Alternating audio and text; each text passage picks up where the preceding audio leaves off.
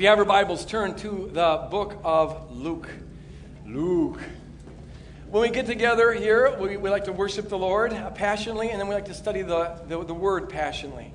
And uh, we just go verse by verse and hover on some themes here and there. So we're studying the book of Luke, and right now we're up to Luke chapter 3.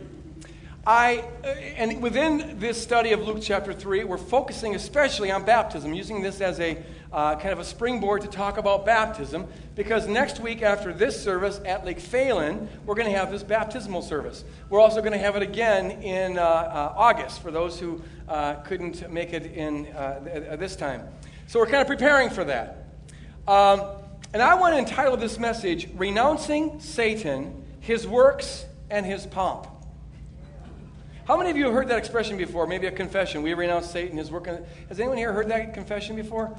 A few of you have. Uh, those who come from more liturgical, high church backgrounds, especially in the Anglican tradition, uh, this has been a, uh, a uh, it was centered on a baptismal confession. In fact, it's the earliest baptismal confession that we have, where a candidate for baptism would, would have, they'd ask, well, do you renounce Satan, his works, and all of his pomp?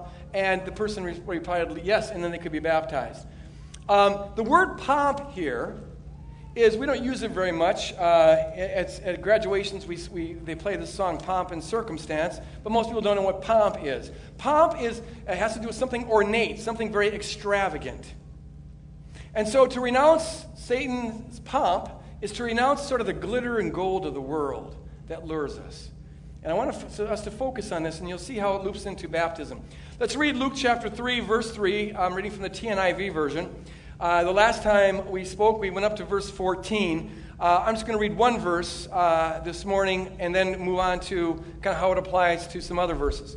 John went into all the country around the Jordan, preaching a baptism of repentance for the forgiveness of sins.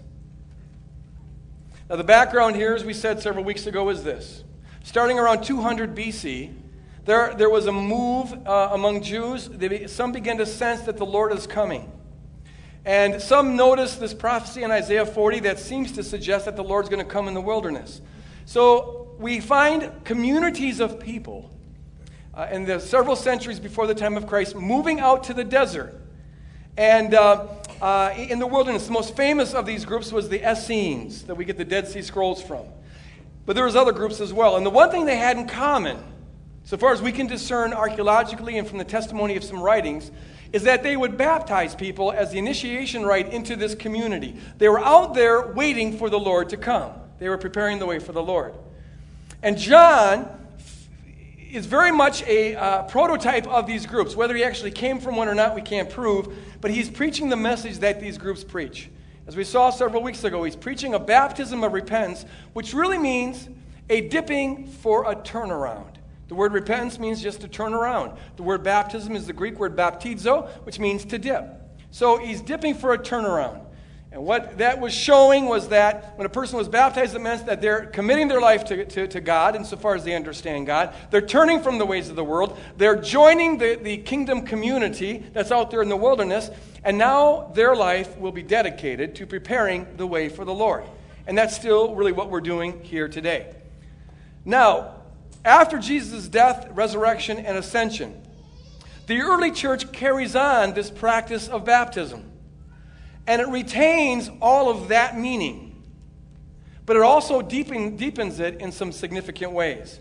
And so the, uh, this morning and then next week, I'm going to talk about the distinctly Christian aspect of baptism. The first sermon preached, uh, the first Christian sermon after the Lord had ascended, came on the day of Pentecost.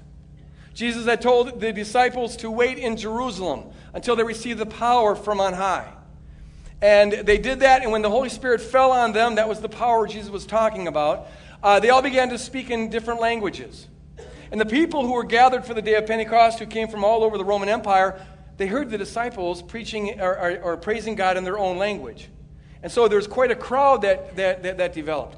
Peter stands up and uses this as an occasion to preach what is the first recorded Christian sermon. And he tells the people that Jesus was the Messiah, but he also tells the people that we have crucified the Messiah. And then that brings us to verse 37 of Acts chapter 2. Now listen to this. This is the first mention of baptism after the resurrection of Jesus. When the people that Peter was preaching to heard this, they were cut to the heart and said to Peter and the other apostles, Brothers, what shall we do?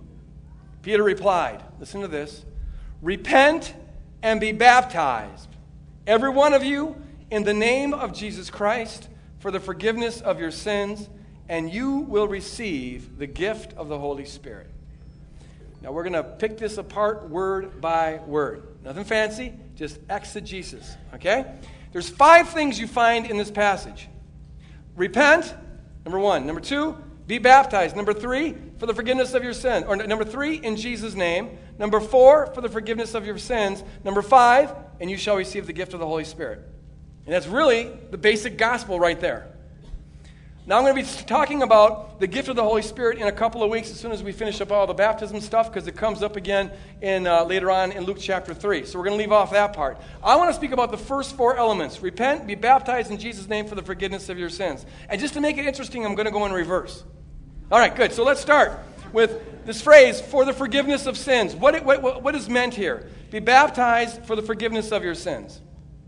As I mentioned two weeks ago, there are some who believe that baptism in and of itself brings about the forgiveness of sins. So if you're baptized, your sins are forgiven, but if you're not baptized, your sins aren't forgiven. But as I mentioned two weeks ago, no Jew in the first century would have ever held that view. There were pagans who held sort of a magical view of religious rites, that if you just do a religious rite or ritual, then you'll be okay with the gods. But the Jews never thought that way. Uh, what got a person right with God was their heart. And throughout the New Testament, we find that forgiveness is associated with repentance. But baptism is so closely associated with repentance that they would use the phrase together sometimes repent, and of course, be baptized to show that you've repented for the forgiveness of your sins. But the forgiveness attaches first and foremost to the repentance than it does to the baptism. So the basic message you find throughout the New Testament is believe on the Lord Jesus Christ and you shall be saved, or repent and you shall be saved. In fact, in the very next chapter, in the book of Acts, Peter's preaching to another crowd, and he says this in 319 Repent, which means turn to God, so that your sins may be wiped out. Here he doesn't mention baptism because it's the turning that wipes away your sin. And so we find is the pattern throughout the New Testament. Uh, uh, God looks at the heart, and the heart disposition is what saves a person. That's why the thief on the cross could be saved, even though he was never baptized. Still, baptism in the New Testament, they assume that if, you're, uh, if you repent, you'll be baptized, so they use the two together. Uh, the second phrase is in Jesus' name. What does that mean? In Jesus' name. Now, the church that I was, I, initially met Christ in, um, was a group. Maybe some of you have heard this. Uh, they're sometimes called Jesus only Pentecostals or oneness Pentecostals. Uh, some of us have come from that background. Uh, maybe some of you here listening still are. Bless you. Um, I wrote a book about it. Uh, it's out in the gathering area. Uh, Oneness Pentecostals in the Trinity? But that was my first, you know, exposure to, and I really did meet Christ in this group. Now they had some distinctive beliefs. They didn't believe in the Trinity and some other things. They believed that baptism was literally for the washing away of sins. But they also took this phrase, in Jesus' name. And to them, it was a formula which either validated or invalidated your baptism. That is, when you were baptized, the person had to say, in Jesus' name. Otherwise, your baptism wasn't valid. And in their theology, that meant your sins weren't forgiven. If you had any other phrase said over you when you're baptized, all bets were off, and your, uh, your sins aren't forgiven, and you're going to go to an eternal hell. Now, it got interesting because you find in the Bible that there's no uniformity about this expression. Sometimes it says in Jesus' name, sometimes it says in the name of the Lord, sometimes it says in the name of the Lord Jesus. And then you've got Jesus in Matthew 28 19. He says, Be baptized in the name of the Father, Son, and the Holy Spirit. So if you're thinking about a formula, you got to ask, okay, which formula are we going to go with? Which caused a whole lot of debates because some people said, well, if you say in Jesus' name, that's good enough. But other people said, no, if it's going to be valid, you have to say in, in, in the name of the Lord Jesus Christ. Uh, other people said, no, you got to say in the name of the Lord Jesus Christ, who is the Father, Son, and the Holy Spirit. And so they're debating about who's going to go to hell because if you didn't say the right words, you know, it's all bets are off. Now, in any debate, you've got to first and foremost ask the question. This is the most important question. What view of God is being presupposed by this debate? What is the picture of God that's being premised in this discussion? And the picture of God that's being presupposed in this discussion is this it's a God who will, on the basis of a minute technicality, send you to hell. Even though your heart may love him, your life may be in congruity with his, uh, you know, he, he loves you, you love him. But because the right word wasn't said, you're going to go to hell. You know, did they include the word Lord when you were baptized? Oh, they didn't? Sorry, bye bye. Uh, or, or what have you. But see, our picture of God has got to be centered on Jesus Christ. Amen? And if your picture of God is centered on Jesus Christ, because he says, if you see me, you see the Father. Okay? The last thing you get out of Jesus is, is, is a picture of God where he's some kind of, excuse me, but sort of anal, anal uh, uh, accountant who's drinking too much monster energy drink and he's just, you know, damning people to hell on the basis of a technicality. Jesus goes in the opposite direction. He blows apart the technicality of religious thinking. He embraces the prostitutes and the tax collector and the thief on the cross for crying out loud. He's got a bear hug around everybody. You know, you don't see him when the thief on the cross is Lord, you know, he's, he's lived a whole life of sin, and now with his last breaths, he's saying, Can I make it into heaven? And you don't find Jesus saying, Well, what words were pronounced over you when you went in the water? Is he?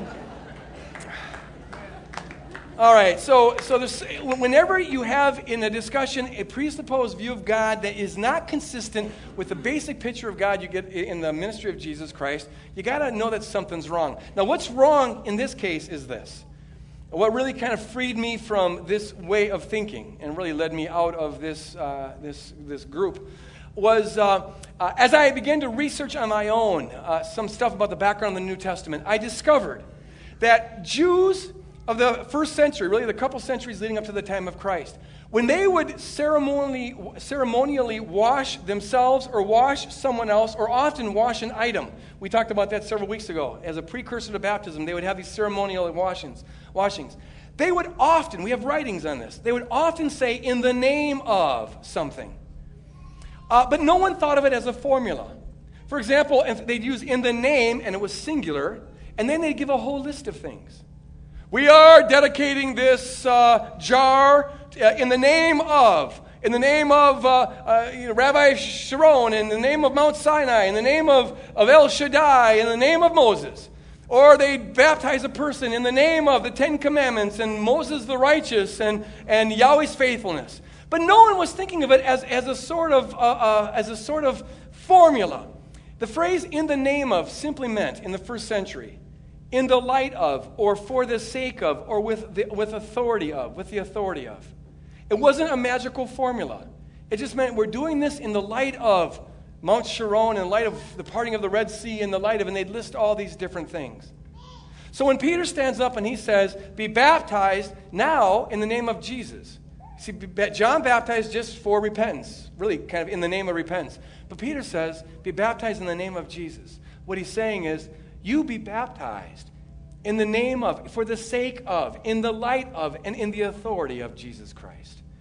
Be baptized in the light of all that God has done for us in Christ. Be immersed. Turn around and be immersed. In the light of the fact that Jesus died for our sins, turn around and, and get yourself dipped. In the light of the fact that, that Jesus has forgiven our sins and set us free from the devil's oppression, in the light of the fact that he started this kingdom revolution where we can begin to experience heaven here on earth, in the light of all of that, repent and turn around and be baptized. That's what the phrase means, it was not a magical formula.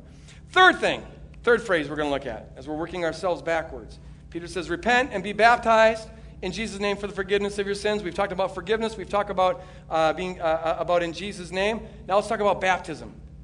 The word is baptizo, as I've said before, and it literally means to dip or to dunk. The word is used, or a form of the word is used in other contexts that have nothing to do with the, the, the sacrament or the, uh, the, the ordinance of baptism. And it means to, to dip or to dunk. But what I want to draw our attention to is something rather unusual. And I need to ask you ahead of time to keep an open mind here. Because some of you, probably many of you, maybe most of you, haven't heard this before. And whenever there's something new, it's appropriate to say, What? And always ask this question. Doesn't matter what Greg Boyd's opinion is, it matters is this the teaching of the Word of God? I want us to notice something on that first Christian sermon.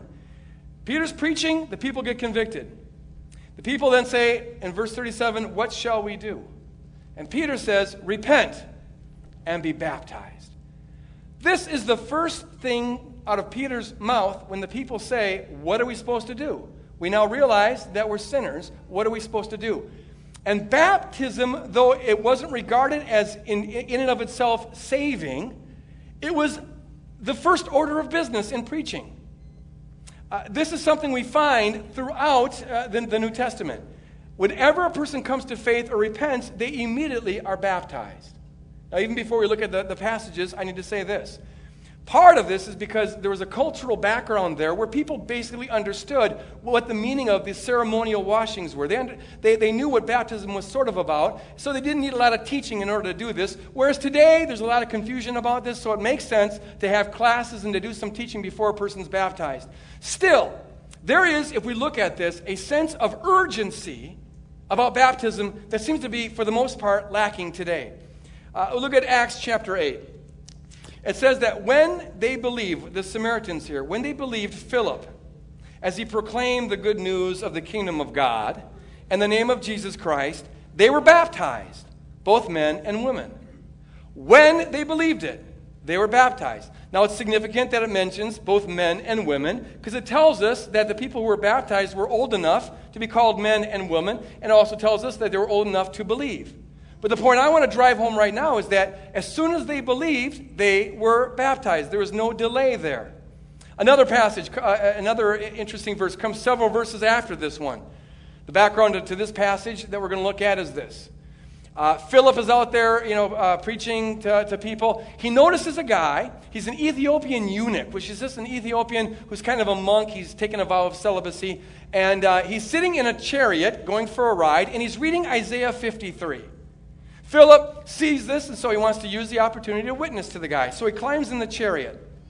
Then Philip, it says in verse 35, began with that very passage of Scripture and told him, the, the, the Ethiopian eunuch, the good news about Jesus. As they traveled along the road, they came to some water. And the eunuch said, Look, here's water. What can stand in the way of me being baptized? There's several things that are really interesting about this passage. One thing is this everybody carried a water flask in those days in, in the ancient Near East. Uh, you can't go very far without having water. You know, they all had that. And yet, it was when this, uh, the, the, the uh, uh, Ethiopian saw either was a pond or a, a, river, but there's enough water to be baptized in. And that tells us something about the mode of baptism. And I'll talk a little bit about, more about that uh, next, next, next week. But there had to be enough water to be baptized. But the other thing is this I don't know how long they were in that chariot together, but it couldn't have been days. Uh, and yet, the Ethiopian uh, uh, eunuch knew that he needed to be baptized uh, on this first sermon that he's hearing from Philip, which tells us that among the things that Philip first talked about when he was preaching the good news was baptism. And that's why when as soon as the eunuch sees water, he goes, Oh, then I should get baptized. You find this pattern throughout the New Testament. A lot of people don't notice it, but it's there all over the place. Uh, Acts chapter 9, Paul gets knocked off his high horse on the road to Damascus, and then he, the Lord opens his eyes and he believes in Jesus. Ananias gets sent up there, and the first thing that happens is Paul gets baptized. Acts chapter 10, uh, Peter is preaching to the Gentiles. Uh, and the Holy Spirit falls on them. They all believe in Jesus Christ. And the first thing Peter does is say, Oh, let's get them baptized. This is the pattern. Let's take a look at Acts 16. This is a really interesting passage. Here, Paul and Silas are in prison. God sends an earthquake. They get freed from prison. The guard, the jailer, uh, is going to commit suicide, probably because he might have been tortured uh, by his bosses because some prisoners escaped under his watch. We don't know. But he's going to commit suicide. And Paul and Silas intervene on this guy who just got through beating them up. And they preach to him uh, Jesus Christ. And then, then we come to this, this passage. The jailer then brought them out and asked, Sirs, what must I do to be saved? They replied, Well, believe in the Lord Jesus and you will be saved, you and your household.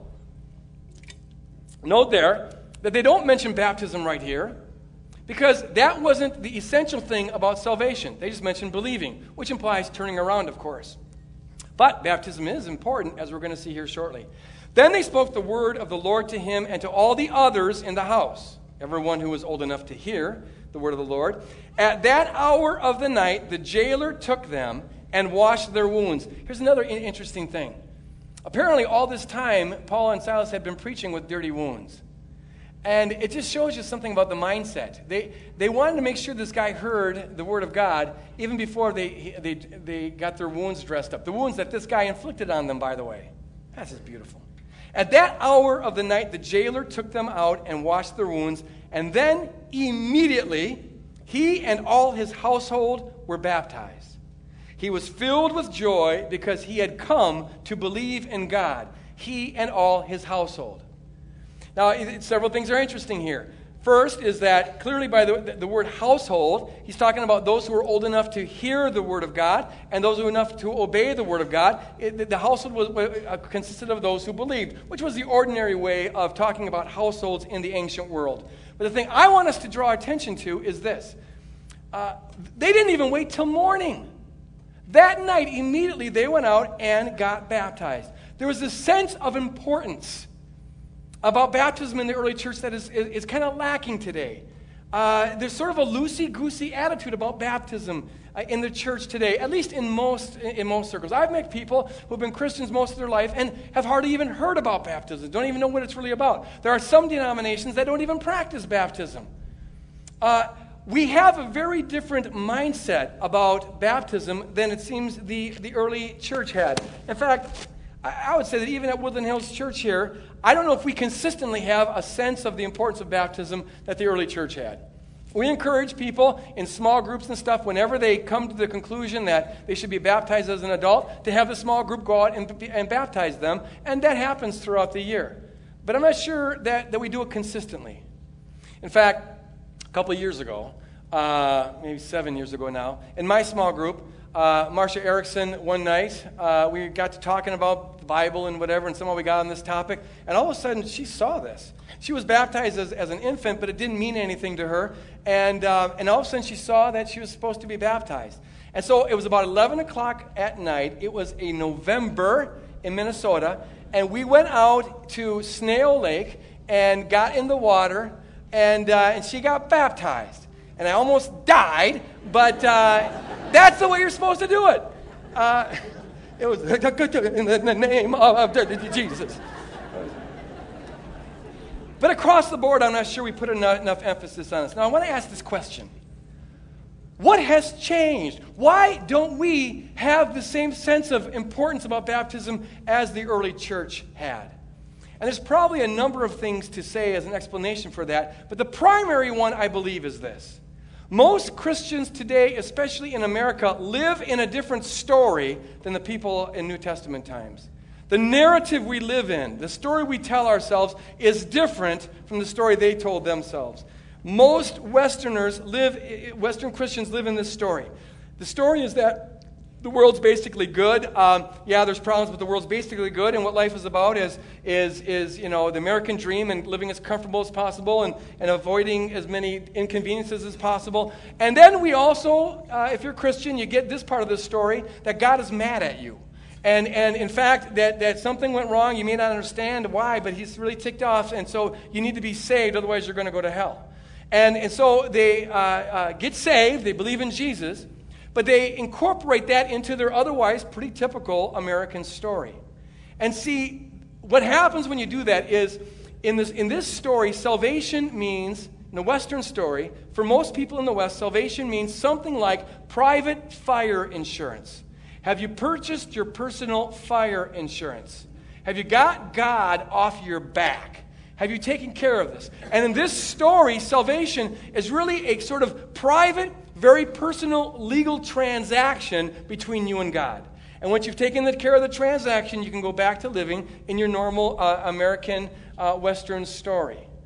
And see, if salvation is just a private uh, legal transaction, then baptism can only mean one of two things. It can mean, and there are a few groups that practice this, my, my first church believe this, it can mean part of your personal, private, legal transaction is getting baptized. If you want God to stop being mad at you, you need to be baptized because that is what magically gets God to not be mad at you. And then baptism becomes very important. But unfortunately, that's not a real biblical view of baptism. The only other option, if you see salvation as personal private fire insurance, is you see baptism as sort of this extra thing. It's an ornament, it's a, a symbol, but symbols don't mean much in our culture anymore, so it's sort of an extraneous thing. It's like you go out to buy a car. The car is the real thing. Now, you could get cruise control if you wanted to, but you can still drive the car without cruise control. So it's kind of, if you ever get around to it, if you ever think about it, if you're ever in the mood, go out and get baptized. And, and that's because of the story that we live in. In the New Testament story, they had a, they had a, it's very different from the modern Western individualistic story. In the New Testament, the story is this the whole cosmos is screwed up. Uh, the whole cosmos is under the, op- the oppression of Satan. Human beings have rebelled against God in our primordial past. We're separated from God, we're separated from one another. And we're separated from one another because we're separated from God. So the whole world is screwed up, and people are, are functionally slaves to, to Satan. And the world is, is part of this kingdom uh, of, uh, of, of Satan, and it's being destroyed. And all the evil in the world, from, from earthquakes to, to wars, is, is a symptom of the reality that the world is being oppressed by a diabolical power that is hostile to God and hostile to human beings. But in this story, Jesus Christ came into, the, into this world as sort of the proverbial Trojan horse, and through his outrageous love, he broke the back of the devil and he freed the former slaves, and he planted a new kingdom, a new dome in which God is king. And, and now this kingdom is, is moving in this world. And in this story, Salvation is not a private, personal, legal transaction between you and God. In this story, in the New Testament story, salvation is a transference from one dominion, uh, uh, from one kingdom to another. You're, you're joining a new community, you're joining a new country, you're, you're, you're joining a new revolution. A verse that really captures this radical break mindset that is part of the New Testament story is, is Colossians chapter 1, verse 13, where, where Paul says, He has rescued us from the, the dominion of darkness and brought us into the kingdom of the Son he loves. The word brought us there was the word that was used when the Roman government would sometimes take whole people groups and transport them or deport them to another area. If they're causing too much trouble, they just shipped them all to a different area where they could have more control over them. And so you could translate this passage we have been deported. We once were in the kingdom of darkness, but we've been deported. We've been brought into the kingdom of the Son that He loves. And that's salvation, soteria. We were under the old kingdom, but now we're under a new kingdom. We were living under an old, evil, oppressive Lord, but now we're living under a, a wonderful Creator uh, uh, Lord. Uh, we, we changed citizenship. We've made a radical break. And in that story, baptism is the pledge that you've been transferred. It means you've accepted your transference. It's a declaration that you've joined the other side. It's a declaration that you've stopped being a citizen of one domain and now you're a citizen of a new domain. It's a public declaration to God and the angels and the principalities and powers and the com- old community and the new community. It's a declaration that now you're a new citizen. You're joining the counter revolution.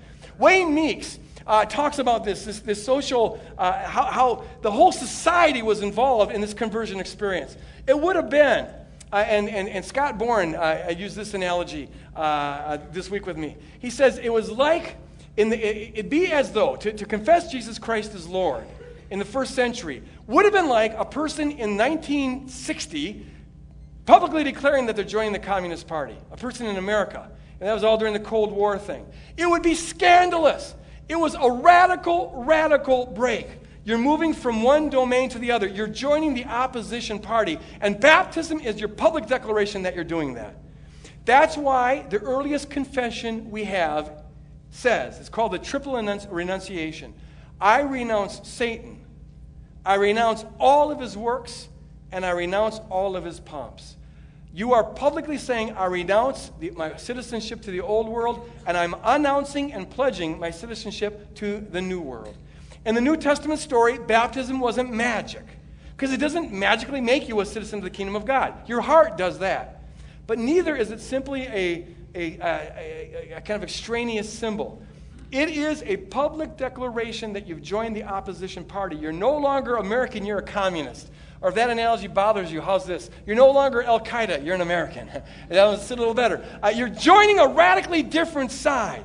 it, be, it, was sort of like what happens today when, when, when, when immigrants are made citizens. There's a ceremony, and there's other things. The ceremony itself doesn't make you a citizen. There's other things that have to happen. But the ceremony is where you make it official, you declare it, you pledge it.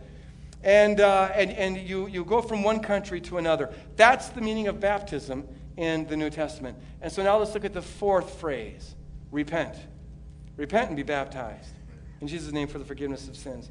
Let's talk about the word repent. Repentance is the Greek word metanoia. It means to turn around, to do an about face. It is the one precondition for baptism found throughout the New Testament. You don't find them asking a lot of theological questions, a lot of doctrinal stuff, whatever, but you do have to have a heart that is turned around. And so in the New Testament, the only baptisms that are recorded are ones that are done to people who have turned around, people who have repented, or to say the same thing, people who have professed faith in Jesus Christ. That's why baptism was always done on people old enough to be disciples. Jesus said this in Matthew 28 19. He says, Therefore, go and look at this make disciples of all nations, baptizing them and the, the pronoun refers back to disciples, baptizing those that are being made disciples in the name of the Father and of the Son and the Holy Spirit, which is, as I said before, just with a view towards the Father, Son, and the Holy Spirit. Notice here that baptism is meant to be the first act of discipleship. It's the first act of obedience on a heart that has turned around. At least that's the normative pattern of the New Testament. And that is why at Woodland Hills, the only form of baptism that we practice is baptism for people who are old enough to make a responsible decision to turn from the ordinary, quote unquote, way of doing life in the world and turning to Jesus Christ. A person who's old enough to understand what they're doing. And roughly, we say it's probably around the age of 12 or so. And so that, that becomes uh, sort of uh, our, our, our benchmark. Now, what do you do about infant baptisms? And here, I just want to share our stance about infant baptisms. Uh, several people have asked me this question in the last couple weeks. Uh, as I said, the, the only form of baptism that we practice, because we have to have integrity with how we understand the word, and this has been our understanding. Uh, the only form of baptism we practice is that of, of people who are old enough to make a responsible decision. At the same time, in fact, and we encourage everyone to be open to that. We encourage everyone to consider being baptized as an adult. At the same time, we recognize that there's been a long church tradition of baptizing infants. And in that tradition, baptism of infants is kind of a way for, where the parents, on behalf of the child, make a pledge, and the community, uh, uh, you know, before God, takes a pledge to, to come around this child. And you are, by faith, embracing this child as part of the covenant community. And it's very meaningful, meaningful to, to, to a lot of people. And while we only practice adult baptism, we really also, as you know, strongly emphasize the unity of the body of Christ. And we don't think, since this isn't a matter of salvation, that this is something that should divide the body of Christ. The reason we come together is to work together to further the kingdom of God. And in terms of furthering the kingdom of God, uh, what you think about baptism you know, doesn't really affect that. So at Woodland Hills Church, though we, we encourage everyone to consider being baptized as an adult, we accept as covenant partners in fact, this is what gets us in trouble with a lot of other Baptists. They're always mad at us for something. But uh, we embrace as covenant partners without any kind of judgment or second guessing people who have been baptized as infants, so long as they understand that baptism as, as their sign of the covenant. Now, we always will teach adult baptism, and we encourage people to be open to that. Uh, but, but we respect the conscience of people who don't see things that way. I encourage people to think in, in these terms. In some ways, you see, in a lot of cultures, uh, in fact, most cultures until recently, uh, marriages were arranged. This little baby was pledged to that family, and this little boy was pledged to that family. And they were, in, a real sense, kind of married before they were old enough to even think about such things. But in those cultures, there came a time later on where the boy and the girl owned it for themselves. There was a ceremony, well, now they made it their own, and that's when they were officially married. And uh, I encourage people to think about maybe baptism that way. Uh, there really is a, a, a value to uh, the community coming around a child and the parents pledging this child to the Lord. That's why we practice baby dedication. But later on in life, it's, it's, it's valuable for you, you in your heart, to say to God and the principalities and powers and the world, I have turned. And, I, and, as, and what was said about me as a baby, I'm owning that for myself. So we encourage all to be baptized as an adult. So I end with two questions. Number one, is God speaking to you about baptism? And just be open to that. Pray about that. Study that. Is God saying to you, maybe you need to be baptized? And if, if you feel like God's saying that to you, I encourage you to stop by at the table uh, and, uh, and sign up to, uh, to take a class uh, that will uh, lead to you being baptized uh, next week. Or if you can't make that, that the class, we're, we're going to put together a quick class this week because so many people signed up that, that's, no, that's too complicated. But, um, the, uh, but, but then in August, we're going to have a, uh, a, a, another baptism. So consider that. My second question is, in, in some ways, more fundamental. Are you turned? Which is different than saying, Do you believe Jesus is Lord? Are you turned? Do you, do you understand your conversion to be this sort of radical turning that I've talked about?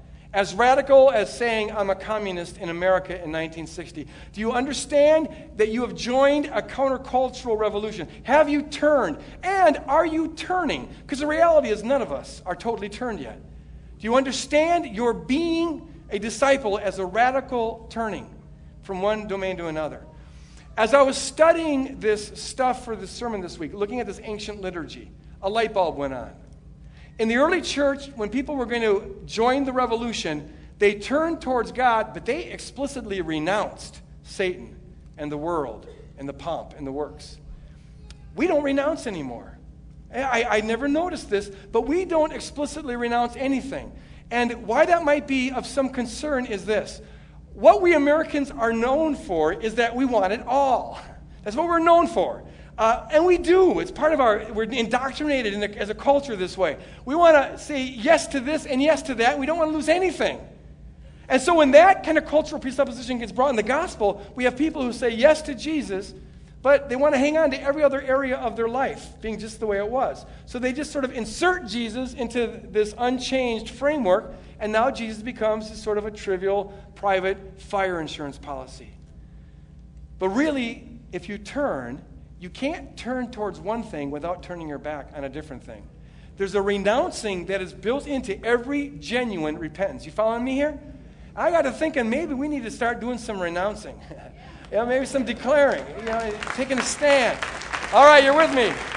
Okay.